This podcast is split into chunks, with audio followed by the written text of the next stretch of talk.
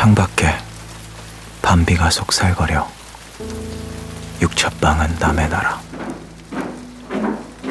시인이란 슬픈 천명인 줄 알면서도 한 줄 시를 적어볼까 조선을 깨우기 위해서 우리에게 필요한 것은 혁명이다. 혁명만이 일본을 쫓아낼 유일한 방법이고 그 혁명을 위해서 우리가 할 일은 깨어있는 민중 하나하나가 폭탄이 되어 불합리한 체제를 타도하고 인류가 인류를 억압하지 못하고 국가가 또 다른 국가를 수탈하지 못하게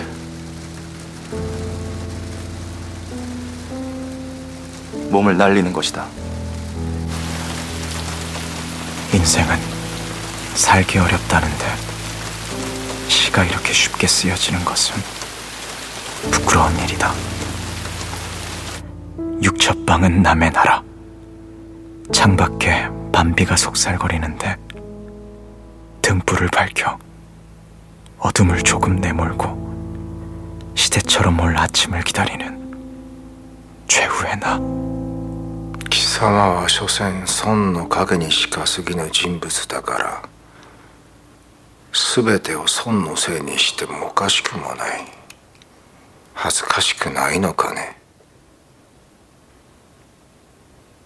나는 나에게 작은 손을 내밀어 눈물과 위안으로 잡는 최초의 악수. 3월 1일 FM 영화 음악 시작하겠습니다. 저는 김세윤이고요. 오늘 오프닝은 영화 동주의 한 장면. 쉽게 쓰여진 시를 강하늘 씨의 목소리로 읽어 내려가는 장면이었습니다. 이어서 주연 배우 강하늘이 직접 부른 자화상이었습니다. 현재까지 알려진 바로는 윤동주 시인이 세상에 남긴 마지막 시라고 해요. 쉽게 쓰여진 시.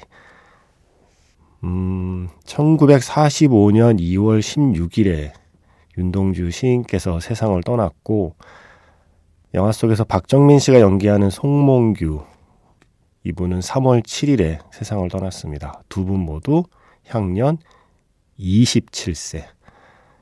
37세도 47세도 아니고 27세에 생을 마감했습니다. 45년 2월과 3월이라는 건 조국의 광복을 보지 못하고 눈을 감았다는 뜻이에요. 그렇기 때문에 더 안타까운 마음이 드는 두 청년의 인생을 담은 영화였죠. 동주. 음, 오늘이 105주년 3.1절이라고 합니다. 어, 3.1절이라는 건 뭐, 워낙 역사책에서 일찍부터 우리가 들어왔기 때문에 약간 좀 생기를 잃어버린 역사처럼 되어 버렸어요. 그냥, 뭐랄까요. 그냥 박제된 느낌이랄까? 그렇게 생기를 잃어버린 역사에 숨을 불어넣는 것이 예술이 하는 일이죠. 영화가 하는 일이고요. 동주라는 영화가 바로 그런 영화 중에 하나일 겁니다. 물론 이 영화가 3.1 운동을 다룬 영화는 아니지만 역사가 바뀌지 않는 상황에서도 시대가 바뀌지 않는 상황에서도 끝까지 저항하려고 애썼던 그 청년의 이야기를 우리가 보면서 아 그때의 삶은 어땠을까 나라면 그때 어떻게 할 수 있었을까라는 생각을 하게 되잖아요. 박제가 되어버린 역사에 숨을 불어넣는 그런 작업인 거죠. 음, 무려 7,500명이 사망한 것으로 추정되는 운동이기도 합니다. 그냥 다 나와서 만세 부르고 끝난 거 아니야? 라고 생각하는 분도 있겠지만 수천 명이 목숨을 잃은 날이기도 해요. 2024년에 돌아보는 1919년 3월 1일 그리고 그 시기의 청년들의 삶 영화 동주로 오늘 방송을 시작해 보았습니다.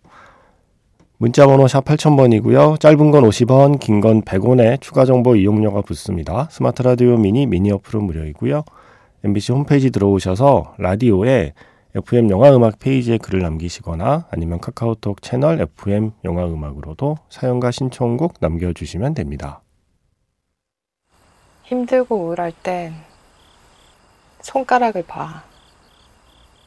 그리고 한 손가락, 한 손가락 움직여. 그럼 참 신비롭게 느껴진다. 아무것도 못할 것 같은데 손가락은 움직일 수 있어.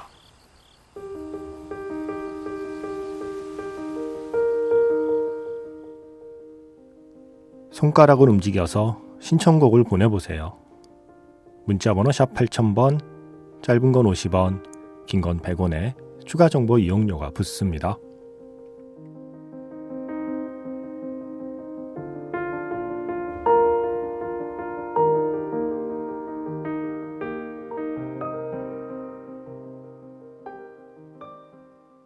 (2019년) 작품이죠 해리엇에서 스탠드업 신시아 에리보의 노래였습니다. 신시아 에리보는 이 영화의 주연이기도 해서 제 기억에 이 영화로 오스카 여우주연상 후보에 올랐던 것 같은데요.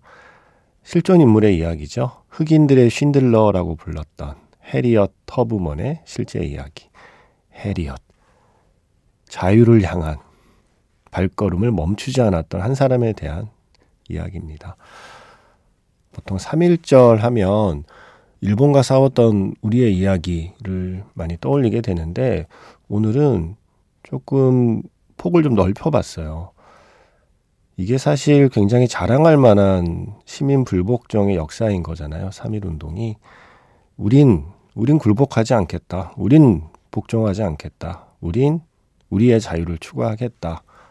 라는 목소리를 낸, 어, 흔히 말하는 그 시대의 고관 대작들은 나라를 팔아먹어도 우리 민초들은 그럴 마음이 없다라고 다 같이 거리로 나선 사건이니까요. 어, 저는 그거 되게 멋있는 역사라고 생각해요. 되게 자랑스러운 일이라고 생각합니다. 어쩌면 그러한 역사가 있었기 때문에 뭐 1987의 역사도 또 1980, 80년 광주에서의 저항도 가능했던 나라가 아닐까라는 생각을 해요. 그래서 오, 생각할수록 멋있다, 멋있는 역사다라는 생각을 하게 되거든요. 그런 시민 불복종, 자유를 향한 싸움, 어떤 영화들, 또 어떤 노래들이 있었을까 한번 몇 개 떠올려 봤습니다. 저는 이상하게 이 영화가 늘 제일 먼저 떠올라요. 뭔가 이렇게 거리로 나서는 음, 시민들의 저항, 민중들의 싸움 뭐 이런 생각을 하면 어릴 때 봐서 그런지 이 영화에서 맨 앞에 제레미 아이언스가 사람들을 이끌고 가다가 총 맞고 쓰러지는 그 한 컷이 되게 오래 남아 있어요. 그러고 보니 3.1 운동도 그 당시에 종교 지도자들이 독립선언문을 작성하고 했던 거잖아요. 어, 어떠한 특정 시기에 어떠한 종교 지도자들이 그런 역할을 수행할 때가 있죠. 영화 미션 얘기입니다. 그리고 애니오 모리콘의 다큐멘터리 애니오 더 마에스트로 보신 분은 아마 이 음악이 조금 다르게 들릴 거예요. 바로 그 다큐멘터리에서 어쩌면 클라이막스에 해당하는 애니오 모리콘의 음악이란 게 어떤 것인가 그 힘을 보여주는 클라이막스 장면에 흘렀던 곡이기도 하거든요. 영화 미션 사운드 트랙에서 On Earth as It Is in Heaven 1988년 영화죠. 미션에서 On Earth as It Is in Heaven 엔니오 예, 음악이었고요. 이어서 1992년 작품 Power of One에서 Mother Africa 한스 짐머의 음악이었습니다.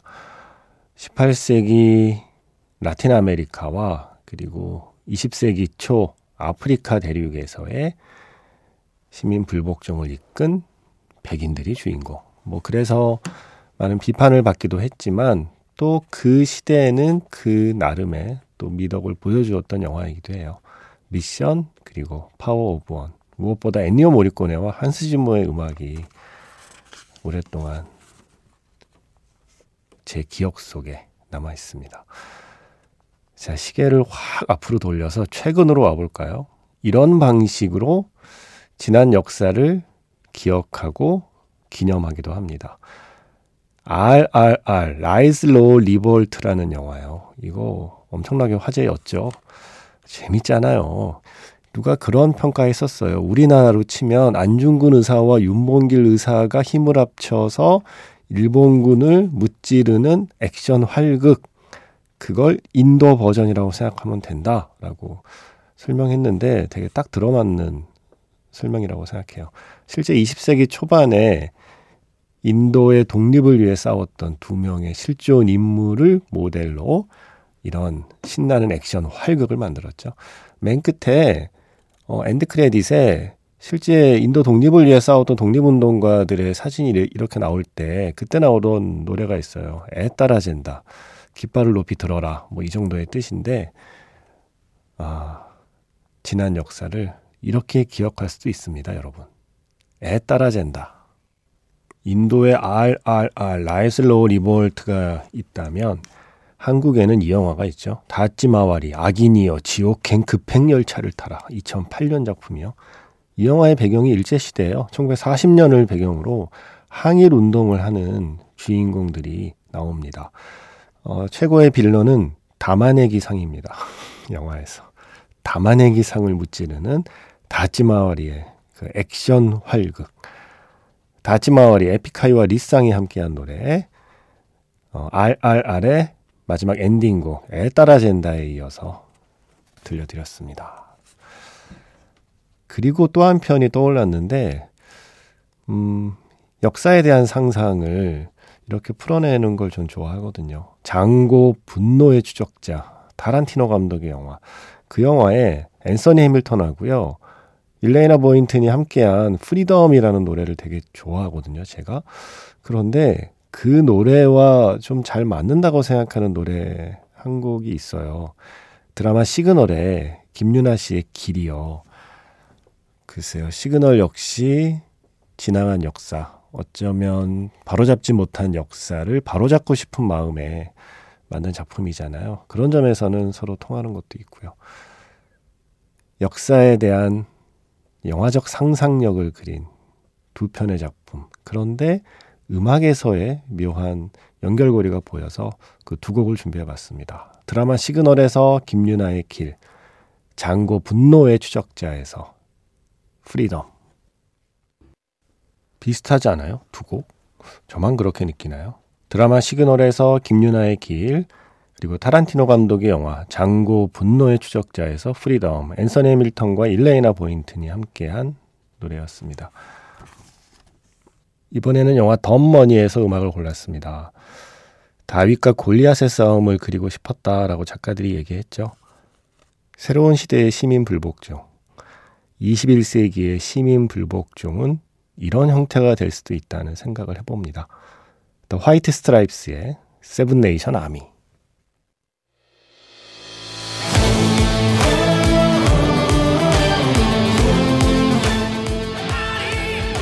뮤즈의 Uprising 영화 Knight and Day 예고편 정말 멋진 예고편에 쓰인 음악이죠. 그 전에는 영화 Dumb Money에서 더 화이트 스트라이프스의 Seven Nation Army였고요. 지금 흐르는 곡은 영화 블랙머니에서 치타와 에스진의 아리 오늘 마지막 곡입니다.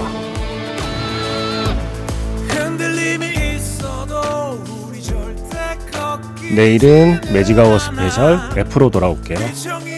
지금까지 FM 영화 음악 저는 김세윤이었습니다.